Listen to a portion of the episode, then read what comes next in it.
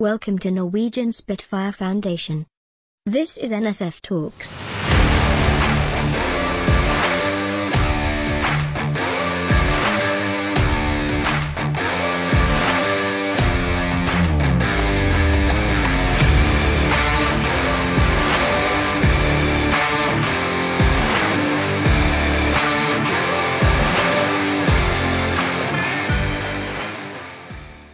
Hello, uh, once again, and welcome to NSF Talks. Uh, NSF Talks is a podcast series aiming to dive deeper than ever before into the complexity of Norwegian Spitfire Foundation, our mission, and the various of people that are involved in helping us achieve our goals. And that is to acquire, restore, operate, and maintain Spitfires. So we have a very important podcast today, and we have a very special guest for you guys. We're talking to none other than NSF founder and chairman Lars Ness. Uh, Lars was born in the city of Levanger in Norway, uh, but can now be found just north of Oslo Airport in Maura. He has a lifelong passion for aviation and started early on flying gliders and took his commercial pilot's license in the United States in the 1980s. In 1999, he started flying warbirds for Scandinavian Historic Flight and is widely known for his legendary P-51 Mustang displays. He's also flown many displays in the A-26 Invader and the Spitfire. He also enjoys flying his own uh, Bücker Jungmann when he's not flying for SAS or chasing clouds in a warbird. So, uh, welcome, Lars. Thank you very much we we uh, have to uh, just get right on it and address uh, a very important event that happened just uh, last Wednesday. Uh, this was uh, a monumental landmark for NSF and our core mission. so could you just talk us through what happened on Wednesday and and what this means for NSF and how all this came to be? Um, Right. I'll um, I'll have to um, go back a little bit in time, I think, and uh, and uh, give you a, little bit of background. Um, as uh, many will know already, we found the remains of a Norwegian wartime Spitfire in the Netherlands in 2018 um, with the help of historian Cato Guhnfeldt.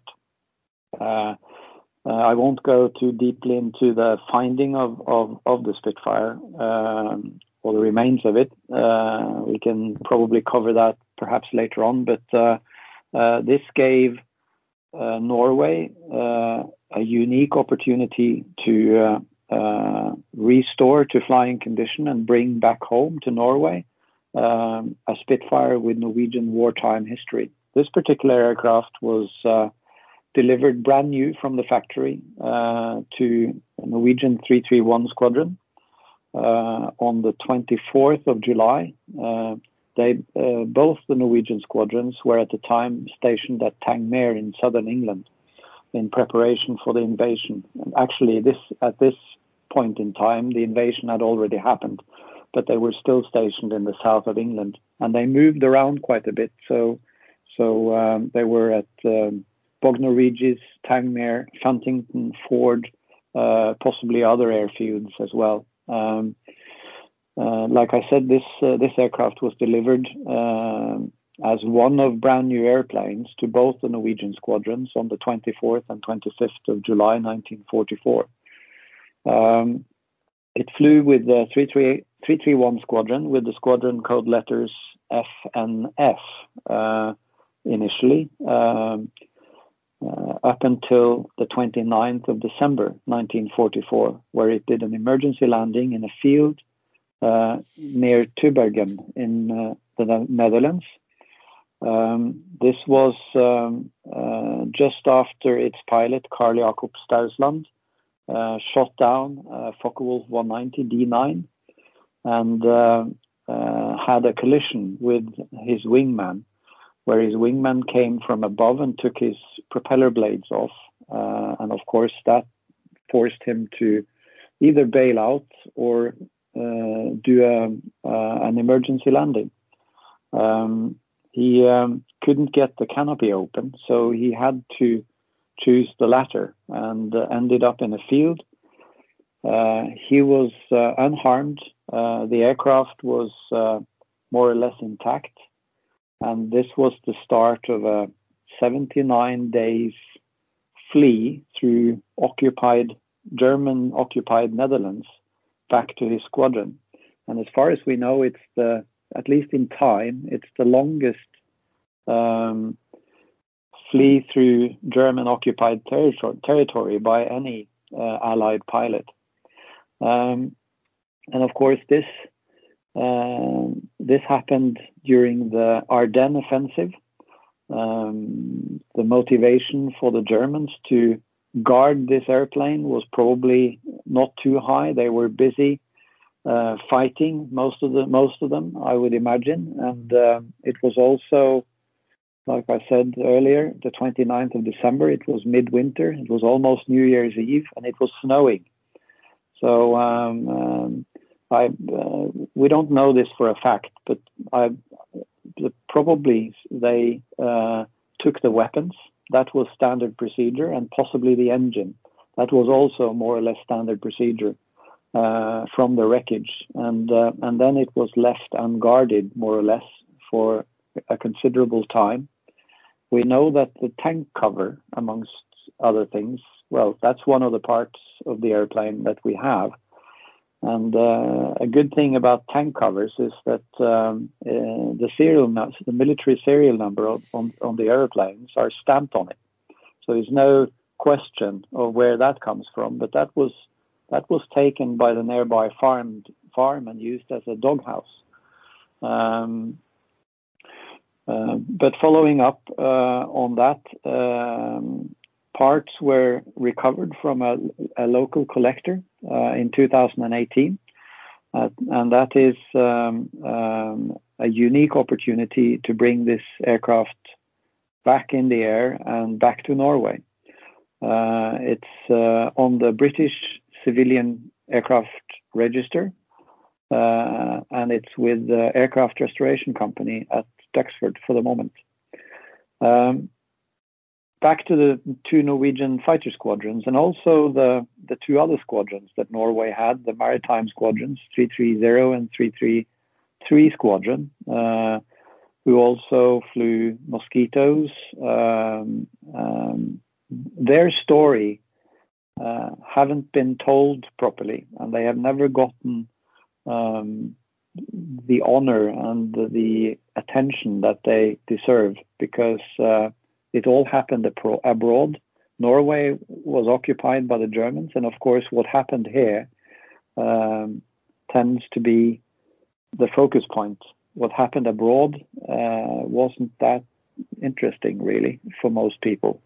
Um, so uh, the Norwegian merchant fleet with the sailors and the Norwegian airmen suffered a bit of the same fate when they came back to Norway. Uh, they uh, their history was never really told properly. Uh, they never got the recognition that they deserved for uh, their uh, efforts and sacrifices. Um, and our main mission, I would say, in NSF is to to try and put that right with um, a flying Spitfire. Um, and uh, you introduced this whole uh, long monologue that I'm about to embark on uh, by talking about last Wednesday, Wednesday the 16th of June. Um, the Norwegian government uh, um, they uh, funded the project with four million Norwegian kroners. Um, 4 million Norwegian kroners is a lot of money. It's not enough to rebuild the whole airplane. That will cost us about 30 million Norwegian kroners. But the recognition and uh, the startup point that this allows us to embark on is uh, is really really important, uh, especially the recognition by the official Norway, um, and uh, this makes us uh, pretty sure that the project will be uh, completed. If we were only to rely on private sponsors, um, we first of all, we I think we would have struggled to get all that money, um, and second of all, uh, it would have been uh, the whole project would have been a bit fragile when it comes to completion. So, uh, so this is a, a, an enormous leap in the right direction with regards to restoring this airplane back to flying condition. Right. So uh, this happened, uh, you know, officially on on Wednesday last week. Yes. So, so what went on uh, specifically uh, at Kjeller? Uh, what happened? Um, well, uh, the ministerial minister of, of uh, uh, cultural heritage in Norway were supposed to be there. He was tied up with something else, so we had to send someone else. but we had five politicians, um, members of parliament, present at Kjeller. Uh, together with um, the board of directors and uh, a few other key personnel in NSF um, for uh, a pretty short, compact event where they um, they gave us uh, the funding officially, and um, of course we have to make the most of uh, a situation like this with the media, etc something else was going on. There was a big uh, uh, turmoil with the with the local Oslo um, uh, city council. So media, most of media was unfortunately tied up with that. Um, uh, so we we didn't really get the media coverage that we hoped for. But um, uh, the event was very good. Um, uh, the politicians were taken um, well care of uh, and welcomed with, uh, I think we pulled out just about everything we have of old airplanes at Kjeller and parked it around our, our little headquarters hut and and uh, made the most of it. So uh, they were really impressed with uh, with um, um, the sort of the atmosphere that we managed to create and uh, and uh, of course it's a it's another fight going on as well uh, with Kjeller Airport, um, which is um, uh, in, da- in, danger of being closed altogether. And this is uh, Norway's oldest airport, and in fact one of one of the world's oldest airports that that have been in continuous use as an airport think since 1912. So it's um, so that's uh, that's also important for us to show the politicians what we actually do there. Um, so this official event uh, was uh, when we actually got the funding from the Norwegian government. Right. So what you said something about it, but what happens next to uh, PL two five eight in in the you know short future uh, ahead? Uh, we uh, are starting the rebuild of the fuselage. Um, this amount is almost enough to complete it. So we've already ordered um, a slot in aircraft restoration company's fuselage jig. Um, so they're um, probably already started. You know, um, reproducing the parts that will go into the jig, uh, uh, which will complete the, the fuselage. Uh, the building process will take a little less than a year, probably. Um, so about this time next year, we should have a more or less a complete fuselage to show, and um, and we hope that we'll be able to bring it to Norway to to um, promote the project with something really um, uh, physical, you know, to show for it. Right, right. So very interesting days days ahead when it comes to uh, the rebuild of PL two five eight and and Norwegian Spitfire Foundation. So, uh, but it's been it's now 2021. It's been uh, NSF have been operating or you know uh, existing for for some time, but um, I'm sure we're going to circle a little bit back to that later on. Um, but I was wondering, um, could you talk us through uh, your early years? Because you, got involved in aviation uh, quite early, I'm sure, like most of us. So uh, just to, just to start off and, then circle back to PL two five eight in the end, how did you get involved in aviation? Uh, well, I think um, I think it was uh, inevitable, really, because my well, my father wanted to be a pilot, he, but his eyesight wasn't good enough, so he ended up being a dentist. But he got his private pilot's license and was very active in the local flying club.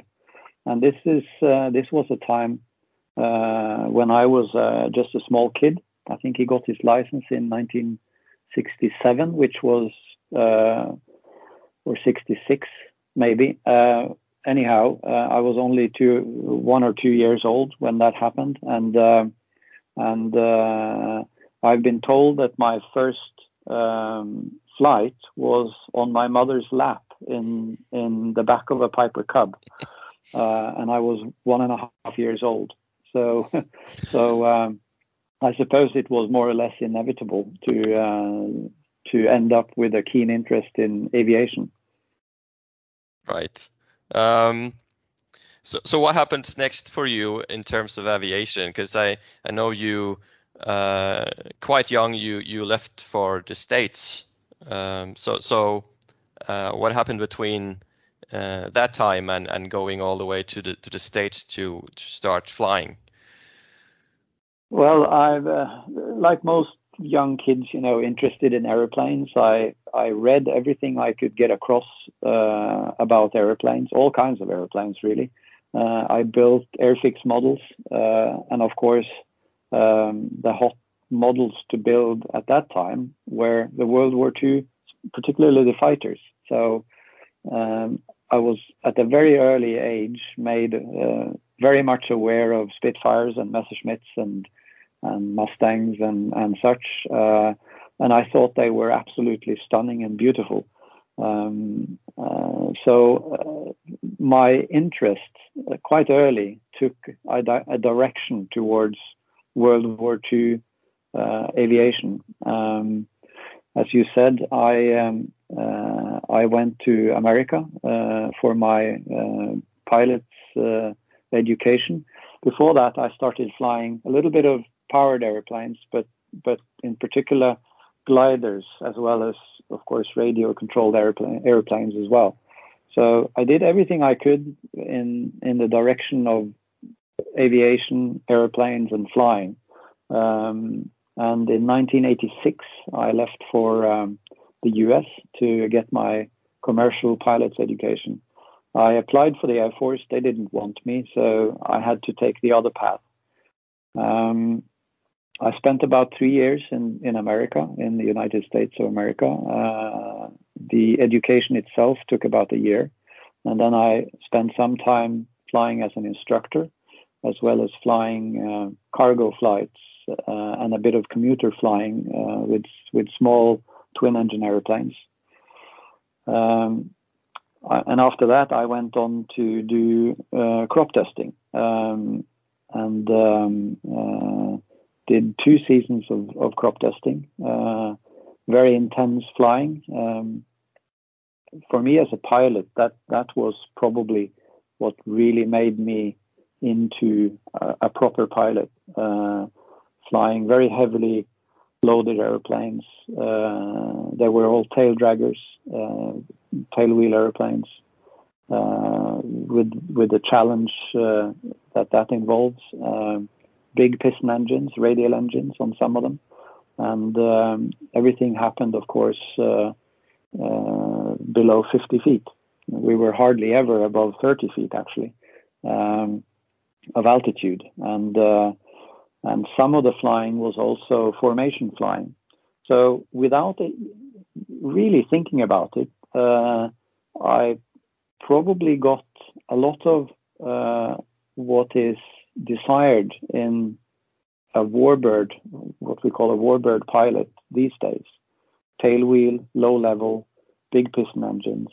And then I, have always been quite keen on doing aerobatics. So uh, every chance I had to, when I got uh, my hands on an aerobatic airplane, uh, I would go out and, and, and do that. Um, and my last job in America was uh, as an uh, aerobatic instructor in uh, at Van Nuys, just outside of uh, Los Angeles.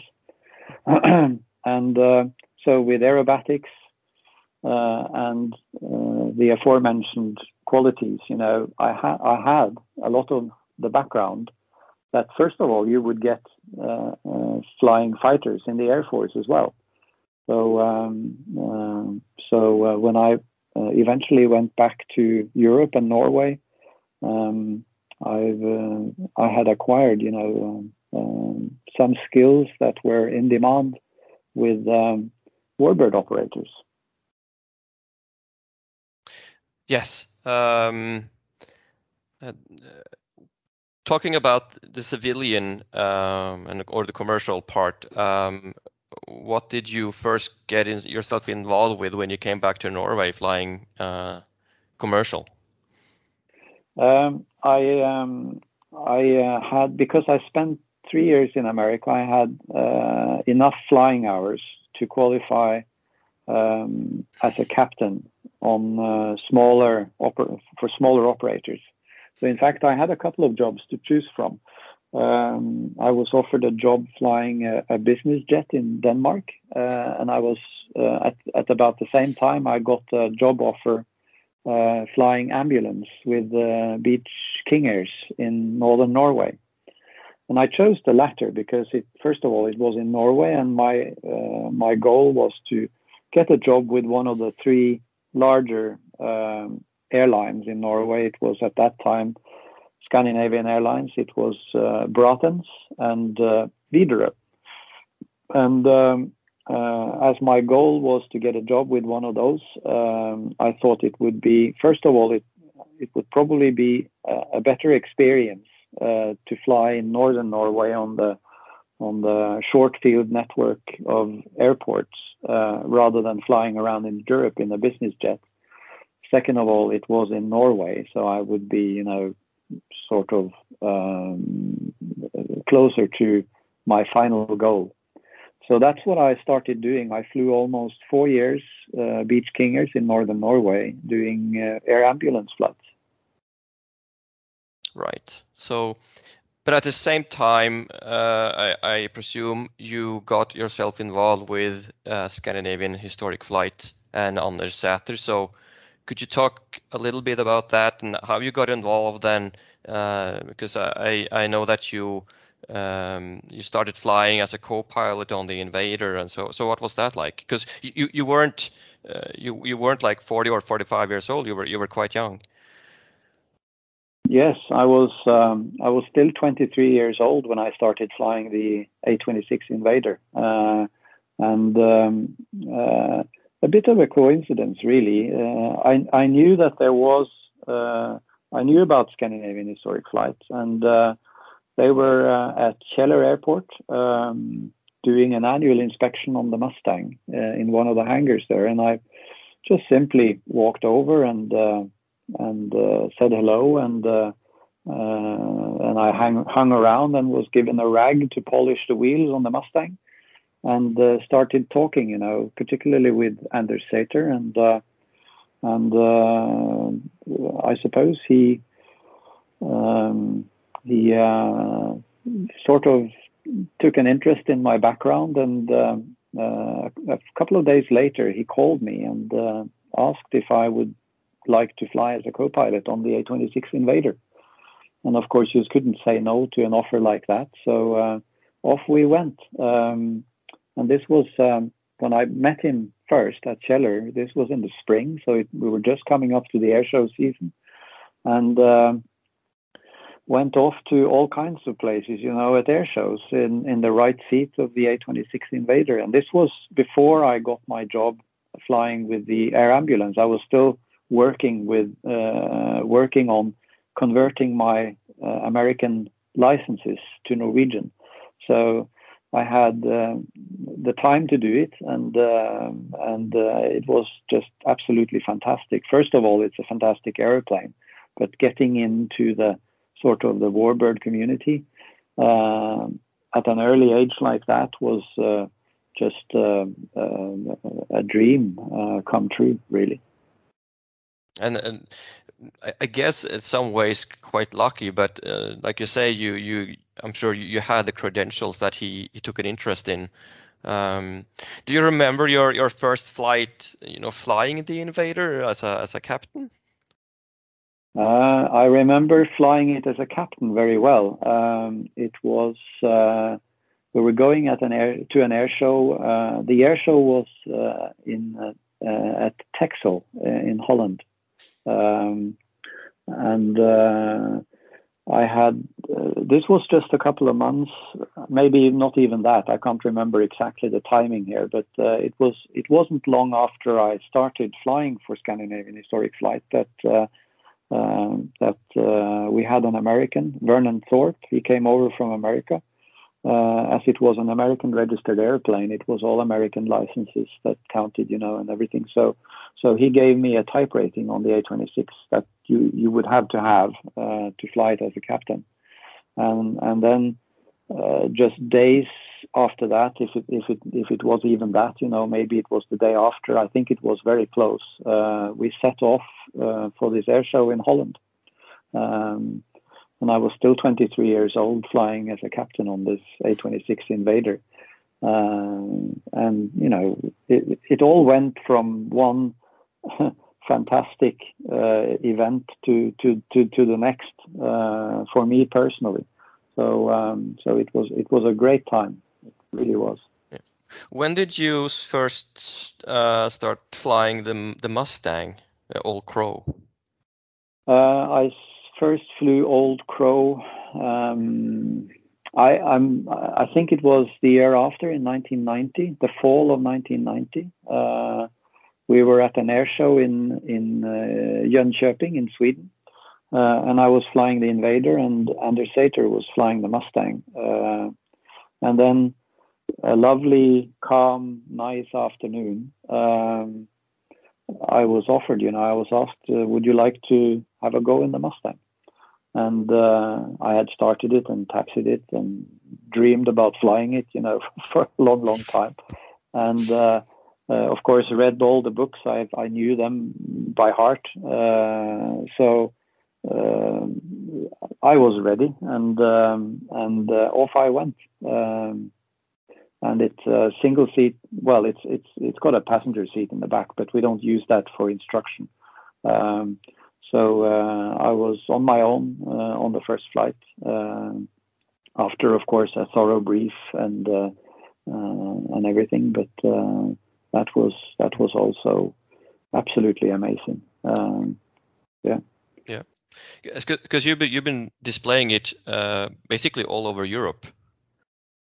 Yes, I have. Um, it's uh, it's from uh, southern France, Poland, um, lot in the UK, uh, so all over Europe, as you say, and uh, and it's it's uh, now it's the air the airplane individual uh, that I have flown for the longest. Um, so it's it's it's 31 years since I flew it the first time. Right. Uh, I, I remember that me and me and Eirik uh, we, we, spoke uh, a little bit about these uh, now legendary air shows at uh, Gardermoen in the 80s, uh, but basically the, the, 1990s. And I was just wondering if if you have any any anything to share or memories from from those events, um, because because those events to us were uh, nowadays they are uh, you look upon them as uh, I don't know uh, something of, of of of a legend. So, do you remember anything from those events? Oh yes, um, in uh, in nineteen, I think it was nineteen eighty nine. The first, the big air show at Gardermoen, wasn't it? Uh, um, I flew the A twenty six on the. there were three. There were three really big air shows at Gardermoen. Uh, there I, I, remember them very well. I flew the A26 uh, on the two first ones, and the biggest one was the third one, um, where they had uh, lots of uh, international uh, military aerobatic teams and stuff. And I flew the Mustang on that one. Um, mm. Another one that I remember very well was uh, in 1989. Uh, and uh, and in conjunction with that, uh, I first met Mark Hanna. He came with uh, their Spitfire uh, and Corsair. Rolf Meum flew the Corsair, and uh, Mark flew the Spitfire, and I flew the A26. And uh, that was a, a, very nice air show with the red arrows and also the the British Mosquito that unfortunately crashed later on uh, was there. So um, so that was that was also a big event that I remember very well. Was that the uh, 95 event or, or was that uh, or, or was the it 94? The Kjevik one was uh, in 1989 actually. 1989. So uh, yeah. And, and then there was one in 19 at Gardermoen in 1990. Uh, that was the uh, classic air, the yes. classic air warbird show or something they called it. Yeah. yeah. Historic air show. Historic air show. It was called. Yeah. yeah. Exactly. Yes. And then you had one then, in 92. One in 1992, uh, and another one in 1994 or 5. Mm, yes. Uh, yeah. Yes. Yeah. Yeah. right. Yes. Uh, you, you spoke a little bit about it. Uh, uh, because you know you know these days with uh, the aviation echo doing uh, such a huge uh, article on, on Mark Hanna. So what was it what, what was it like being you know part of the air show display in the 1990s alongside uh, Ray and Mark Hanna? It was absolutely fantastic. You know they they immediately beca- became two people that I looked up upon. You know immensely. They they were they were the benchmark of of everything really, uh, not just the flying, but uh, the the philosophy, the way of handling, you know, the airplanes, the way of handling the history. Uh, uh Mark Hanna, not not too many people know, but he was he was a very very accomplished historian. Um, he um, he appreciated, you know, the humans, the human efforts behind uh, both the aircraft and the fighting and the, and, and uh, the wartime events. So he um, uh, he he had a very mature uh, attitude towards um, towards it all, and uh, the way they flew, the way they painted the airplanes, the way they dressed, the way everything they did, you know, became um, it had a, a, certain flair and aura around it. So uh, so that was absolutely magnificent to be to be a part of all that. And uh, and we we flew with them all the time, all over Europe and uh, and the UK. They came to Scandinavia. Mark uh, uh, came to Norway quite often, um, and so we became not just you know somebody that you met occasionally, but but actually very close friends. And Ray Hanna gave me my first uh, uh, British display authorization. I didn't even even know what it was, uh, but I was supposed to do a, a display in the A26 for a, an event at Duxford, and uh, and uh, he came over and said that you need you need a, a display authorization to to be able to do this. Uh, if you do a practice display, I'll give you one. So so uh, as, sim- as simple as that. Uh, so so I did did a practice display, and he handed over my my um, display authorization. And uh, and in the years following that, you know, he also renewed it uh, for me. Everything happened. This was before mobile phones times, so uh, to renew the display authorization, I I wrote him a letter and got a very nice letter back with uh, some some hints and tips uh, um, and uh, I still have those letters. It's uh, it's it's a bit of history in itself, really. Right, right. So uh, we're moving onwards now from we're moving. Uh, Ray Hanna sadly passed away in 2005, and and then Scandinavian Historic Flight. I think their last uh, display at Duxford at least was 2008 or nine, and then uh, and then for, for me at least, I, I was surfing Facebook uh, I don't know when it was maybe 2009 or 2010, and then I stumbled upon something called Norwegian Spitfire Foundation. So, so something has been going on, you know, uh, in those years. So, what was the you did talk a little bit about it and why we're doing this and and and stuff like that. But you know, how did uh, you go from Scandinavian Historic Flight, and then you're co- founding and, and being chairman of Norwegian Spitfire Foundation. And uh, what uh, what's been going on, you know, through those years? Uh, could you talk a little bit about that? Well, the, the start of it all uh, happened as many other things, I would guess, uh, significant things in the world uh, happened over a, a, cup of coffee. it was es- Eskil and me um, having seen that or experienced that, you know, the Scandinavian historic flight Mustang disappeared out of the country. It went to Sweden. Um, and uh, we we sat down and had a cup of coffee and uh, we more or less just agreed that you know we what we really should should have in Norway with the history of this aircraft in in the Norwegian Air Force we sh- really should have a flying Norwegian Spitfire.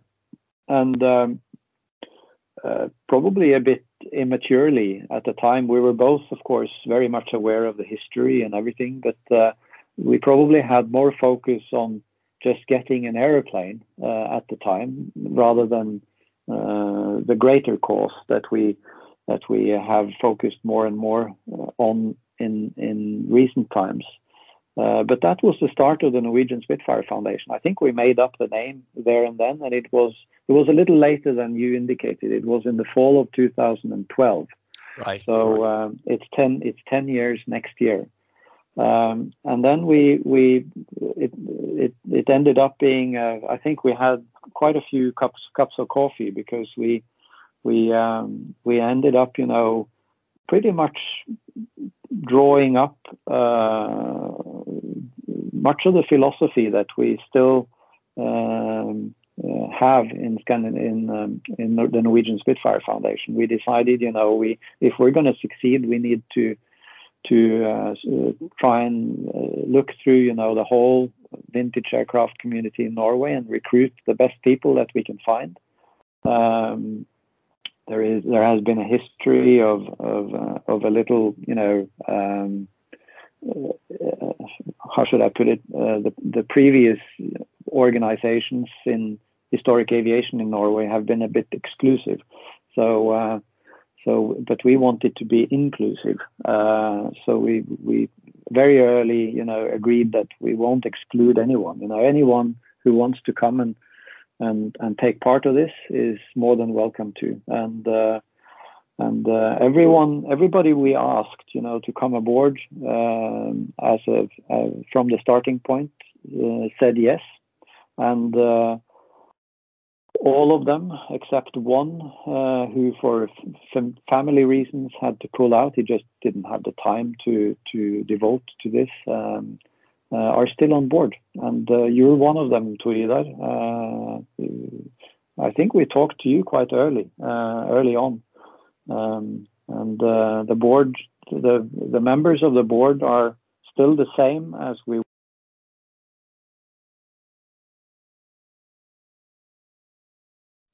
Yes, because I believe that was back in 2013 that I was, uh, I think I was approached. I don't remember how. Um, and then I brought some of my people or people I just came to know uh, into the fold.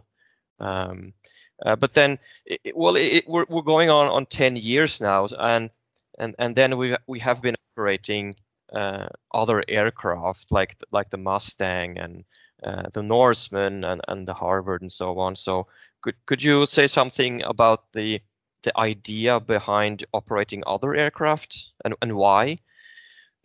Well, um, in the in the early you know times, uh, whenever we mentioned you know Norwegian Spitfire Foundation, we were more or less met with you know who are you? What are you up to? Uh, and this, of course, you know, we we had just start, started up. We weren't known for anything. We we um, uh, uh, so we had to do something to sort of put ourselves on the map in historic aviation. Um, the Norwegian Harvard, uh, LN-TEX, um, one of the first, if not the first, so-called warbird, came to Norway in 1979 um, so it's a, it's a very well known aircraft in Norway. Um, the owners uh, we thought at the time uh, were in between sort of operators. Um, so uh, we decided that perhaps it would be a good idea uh, to ask them and, and see if they would let us operate their Harvard. Uh, we were again met with you know uh, the same sort of questions: Who are you, and and uh, why should we do that? Uh, so we had a meeting with them. Um, uh, Eskil and uh, Gunnar Arne Kleiv, and I think Per, our secretary, had a meeting with them at Hønefoss where they live, and we managed to come across as more or less serious people. So we were given the, the responsibility of operating LN-TEX. Um, and that sort of started to put us on the map um, in historic aviation. Um, the old Scandinavian historic flight Mustang, Old Crow, uh, were sold to uh, an Englishman, Sean Patrick. Um, this was, I believe, also in 2013 uh, 2012, 2013, mm. and uh, um, and also he uh, were in lack of an operator. Um, at that point, I had gotten to know him because I had started to fly with him as an instructor to fly his Mustang. Um, so when he needed someone to operate his his Mustang, I told him, you know, why don't you let us do it? And uh, uh, and uh, again, he was uh, as as as the Harvard owners, he was a little skeptical. He didn't know us as an organization. He knew only me as an individual. Um, but he um, he uh, he went on doing that, and I think I think he's glad he's glad he did. We've had a very good relationship with uh, Sean Patrick, and uh, he's now just recently sold his Mustang. It's still on our operating permit in the UK, um, but uh, he himself is is out of the picture. So uh, so um, how many years is it? Uh, I think we took over the operation of the airplane in 2014. So it's uh, it's almost seven years now uh, in operating the Mustang in the UK. He later on bought a Sea Fury that we also operated. Unfortunately, that Sea Fury had an a forced landing with, following an engine failure last fall, so it's um, it's not flying anymore. Um, but uh, at one point, we operated both the Mustang and the Sea Fury in the UK. And then you have the Norseman uh, as well. Yes, that's also a very significant milestone for uh, for NSF because, um, um, and this is also back uh, in time. Um, I think it was 2013. Uh, um, the director of the uh, Norwegian Aviation Museum in Bodø. I knew him a little bit, and he he gave me a he, he phoned me and asked, you know, do you think it's a good idea to to uh, buy a beaver because the museum um, uh, I think the museum would do good in having a, a flying aeroplane as well, just to att- uh, attract some more interest to the museum. Uh, and I thought, you know, first of all, I thought that that uh, his idea of also having uh, flying aeroplanes uh, as well as the static ones in the museum was uh, pretty pioneering. Uh, it's uh, traditionally been quite a, tight wall between the static museum community and the historic flying community. so um, he was um, uh, he was uh, very pi- pioneering in his thoughts. I thought, but um, just coincident- coincidentally, I, had just learned that a Norseman was for sale in Sweden. And it wasn't just any Norseman, it was one of the first Norsemen delivered to the Royal Norwegian Air Force in 19, May 1945. It was after the war, but it was before they moved back to Norway after the war. So this was one of the first eight aircraft, uh, eight transport aircraft in the history of the Royal Norwegian Air Force. Um, it went came back to Norway and uh, spent uh, a career in the Air Force. After that, it was sold to a civilian operator called uh, Tor Solberg.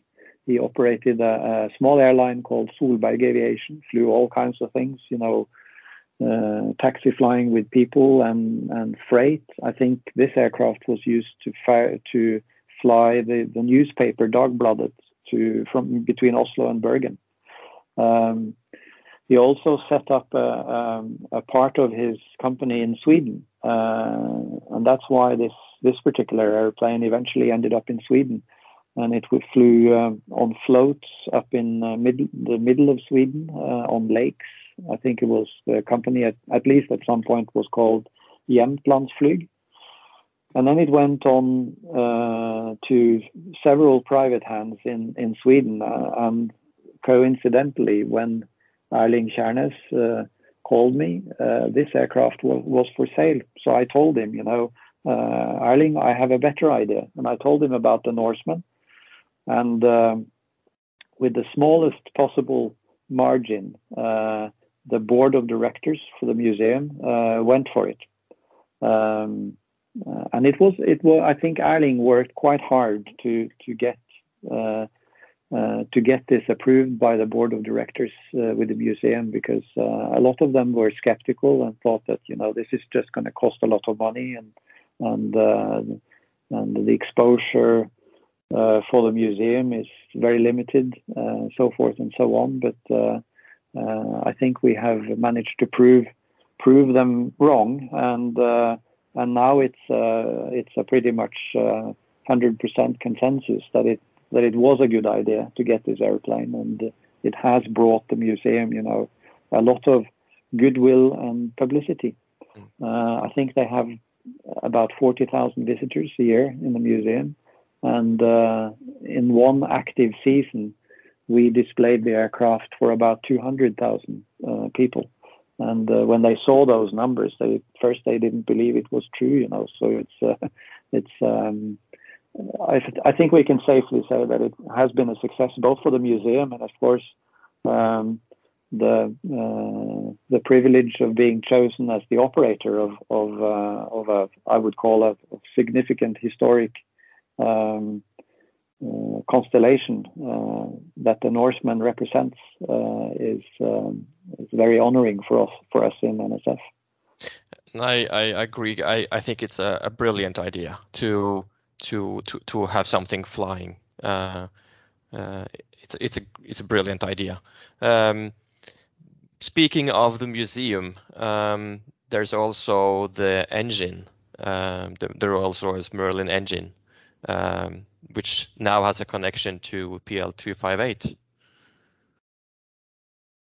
The um, yes, yeah. absolutely. The the Defense Museum uh, of Norway. Uh, of course, they have a lot of stuff. They have two Spitfires, complete Spitfires, but they also have uh, a Spitfire engine, a Merlin 66. Uh, as soon as we uh, found the remains of PL258 and um, and, uh, had the project, you know, sort of registered and going. Uh, I approached uh, uh, again Erling Kjærnes, now being the director of the Armed Forces Museum, uh, uh, and asked, you know, I know you have an engine in Bodø. Can we have it for our project? And and he immediately said, you know, yes, we uh, we can. Uh, and of course, you know, there was a bit of red tape to be covered, but but um, we managed, and uh, we haven't been given the engine. In fact, we have been offered to to to have ownership of the engine, but it's still owned by the museum. Um, I have a, a, little hope that the museum also will finance the overhaul of it, uh, but we'll see about that. But it's still owned by the museum. Uh, and uh, but it's it's uh, it's placed for our disposal, um, and disposal is the wrong word of, for our use, and and of course it needs a complete overhaul to be airworthy. Uh, and if at some point the airplane PL258 won't fly anymore, the, engine goes back to the museum. Of course, it will never leave the airframe, but uh, but it's the museum's engine.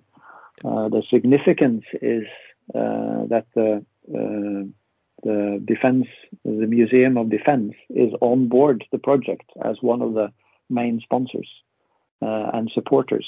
Uh, that is very important to us. Uh, like I said initially, you know, the significance of of the moral support is is uh, often just as important as as the the financial value uh, of the actual support. Mm. Right, and uh, going back a little bit to how NSF came to be, and then you know changing perhaps just a little bit of a approach and and involving uh, maybe these these uh, veteran pilots or or the they're all just passed away now, but you know um, giving them honor and and uh, and uh, talking their names and uh, and and things like that. Uh, we we did. I've, I spoke to Knut and Erik about this, and I think what stuck out to both of them was the the Rolf Arne Berg event of 2017. So just a few words on that before we move on to my favorite question. Uh, what was it like um, arranging uh, th that 2017 event with the Rolf Arne Berg as the main theme? It all came about uh, around the uh, the Jubilee Air Show at Sola Airport. Um, they were funded by uh, by Avinor and also a little bit by the Air Force, I believe. Um, and and they had a, good budget. So um, we were asked, you know, if we could if we could come to that air show with a Spitfire.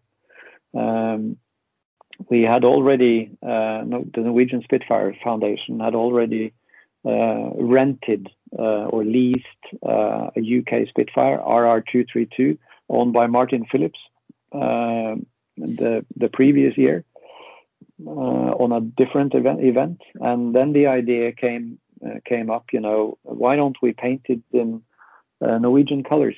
And um, there are no Spitfire more Norwegian than Rolf Arne Berg Spitfire. Uh, uh, he um, he used his own aircraft as sort of a test su subject in the fall of 1944. I think it was following the establishment of the official establishment of the Royal Norwegian Air Force.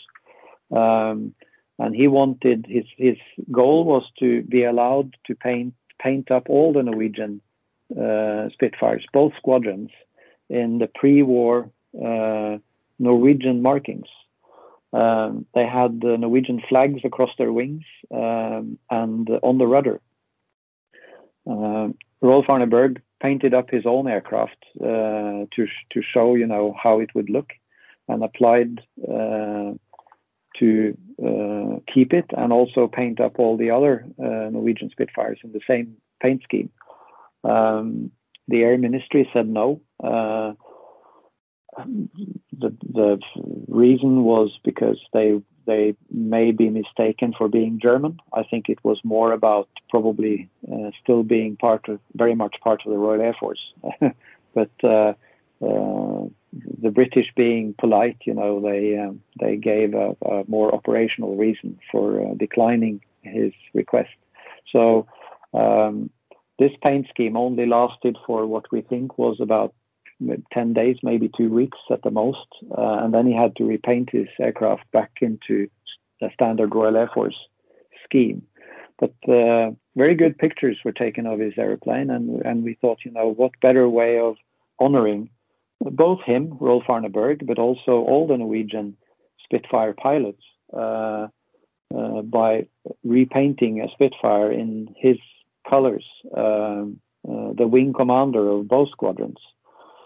So, uh, so we did. Uh, it was uh, quite expensive, um, and we were only allowed to do it in a wash-off paint, paint that could be washed off afterwards. And it was, in fact, washed off as soon as we more or less set foot on on British soil again. Um, even though it was a, very colorful and, nice paint scheme, and actually the owner of the airplane liked it quite well. But this airplane is is a working airplane with Boultbee Flight Academy. So uh, and because of that, obviously they wanted it back into Royal Air Force colors. But we managed to do it. We um, we got the airplane repainted. It looked marvelous, and uh, we did a, a three-week tour uh, of air shows, starting off uh, by flying over um, Rolf Arne Berg's crash site just outside of Groningen in Holland, where he um, where he, he died in February 1945 um, with uh, Dutch national TV on site. So uh, so that was the sort of first uh, very significant thing we did with it, and then we went on to uh, an air show in Holland. Uh, we went to Sweden. Uh, we went to Stavanger, Sola, as I mentioned, for the big air show there.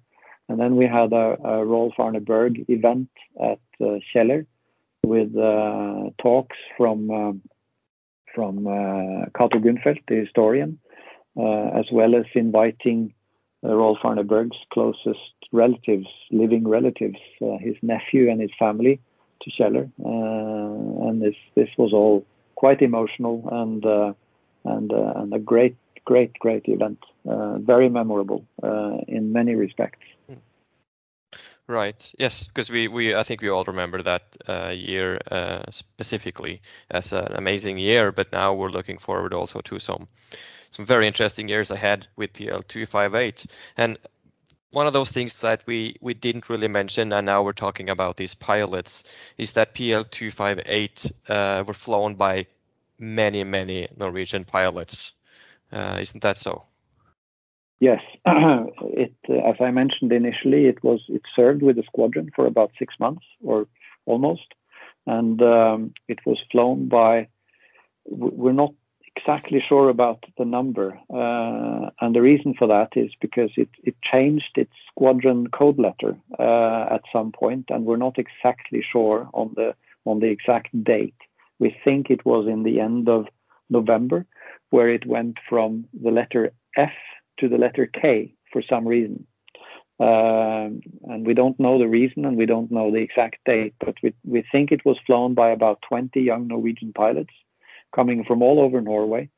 Um, it flew 81 uh, combat missions uh, and shot down with two different pilots two German fighters, uh, both Focke-Wulf 190s. The first one was on the 6th of August 1944, and the second one just before the emergency landing on the 29th of December 1944. Um, and uh, uh, it's uh, I've said a little bit about it already, but uh, uh, the thought behind the Norwegian Spitfire Foundation, with Eskil and me being two pilots sitting there drinking coffee, you know, wanting to fly Spitfires, uh, it was probably at that point a bit sort of immature, focusing more on the aeroplane and getting to fly the aeroplane.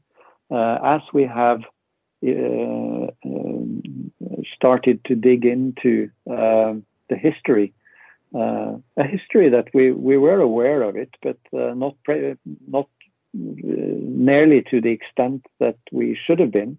and like most Norwegian people, don't know too much about it we were we were made more and more aware of the history of the Norwegian pilots and and the efforts and sacrifices they they did during World War II, and um, and the focus have shifted uh, quite significantly from focus on the airplane to being uh, focus on the history and the people, uh, which of course is is the most important part of it. So uh, PL two five eight will be used um, actively to convey the history of the of the Norwegian airmen, uh, not just the, the, fighter pilots and the, and the fighter squadrons, but also the whole effort with the two other aforementioned squad Norwegian squadrons, um, uh, and particularly to the younger generation. Uh, and by high, having a flying aeroplane, of course, we can we can fly it around the whole country. We can land at local airfields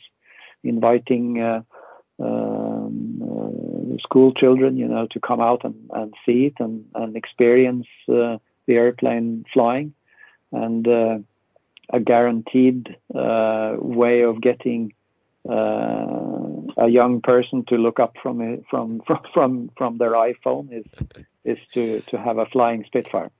Um, yes. So I think I think it would be a very engaging and and uh, and a very effective um, tool to convey the history of the Norwegian airmen. Good, and that is the key point because when I'm talking to these other guys, uh, it, their memories is not uh, of a museum, even though those serve a purpose as well. It is the the sight and the sound and the flying that sort of uh, kicks off their interest uh, in historic aviation. I, I, think that goes for basically all of us. Um, so, this is this is very important, if you ask me. Absolutely. Yes. Uh, yeah. Yeah. Uh, yes, we, we're on. We're headed. We're heading on an hour now, so I'm going to finish off. Uh, we managed to circle back to PL two five eight, like I, I set out to at least. So, uh, but there's one uh, last uh, question that I, I uh, made a, a, thing out of asking everyone, and that is your favorite mark of, of Spitfire and, and why. Well, it's hard not to divide that question into into two because uh, I'm uh, I'm uh, I'm not a historian, but I, I'm historically interested, and of course, you know, um, uh, doing what we're doing with PL258 and the fact that the Norwegian squadrons uh, were operating uh, Spitfire Mark 9s uh, for almost, well, most of the war at least. And also post-war, we had uh, Spitfire Mark 9s in Norway. Uh, so from a historical point of view, I'd say I would have to say the Spitfire Mark 9, and that is from me as a as a Norwegian, of course, and in my capacity as as uh, chairman of the Norwegian Spitfire Foundation. I'm I'm allowed to be slightly political, I think, when it comes to this. but but the the other part of uh, the other part of the answer would be uh, from me as a pilot, and uh, I haven't flown too many marks of Spitfire. I've flown the Mark Nine, both single seat and, and two seat, uh, Mark 9s. Uh, I've flown the Mark 16, uh, and I have flown the Mark 11. And the Mark 11 stands out as the, the, most fantastic airplane that I've ever flown, probably of all marks of, of, of, or types of airplane, not just Spitfires. It is so light. It didn't have any armament. It didn't have any armor. It didn't have uh, any unnecessary drag uh, that a fighter would have to do, like you know, have to have like a an armored windscreen and and so forth and so on, guns in the leading edges of the wings. Uh, so it's a it's just a a very light, very slick and fast Spitfire. It's, it's built more. Um, it had a purpose, of course, carrying cameras and taking pictures, uh, but it's um, it's uh, um, in the purpose of doing that, they had to build an airplane that could go faster and higher to stay out of uh, out of reach from enemy fighters. Um, and uh, and in doing that, they have created just the most perfect of airplanes. It's it's so light, so fast, uh, and and such a pleasure to fly. So from a pilot's perspective, uh, I would have to say the Mark 11. Okay, good.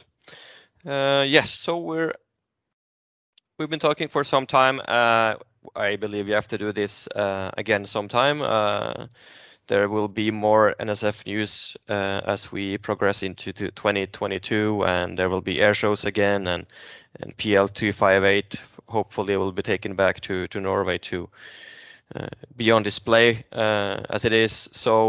Uh, with that, uh, thank you, Lars, for taking your time to talk to NSF Talks. Um, hopefully, uh, people will have enjoyed this uh, conversation. Uh, and uh, from all of us to all of us, basically, we really hope that PL258 will, will fly again soon. Yes, absolutely. And if I can, just at the very end, say that it's um, it's a huge team effort. It's a lot of people involved, uh, a lot of enthusiasm, uh, interest, and not to speak of all the time that so many people uh, put into this is uh, and and being just being able to be a part of all that is humbling and and uh, and and very very satisfying. And and just to add to that, uh, that this podcast is basically just to present everyone uh, making a huge effort because there's so many of us. Um, so so and that's that's that's like some of the point with it podcast. So hopefully I'll get more people to to talk to me in English. I know some uh, they're a bit hesitant to to talk in English for an hour, but I'll I'll I'll I'll, I'll try to get a few more people to talk about their their interests and and uh, being a part of NSF. Yeah, so uh, so thank you. Thank you very much. Right. Thank you. Yes, uh, NSF talks. Uh, that's it for now. Uh, thank you and goodbye.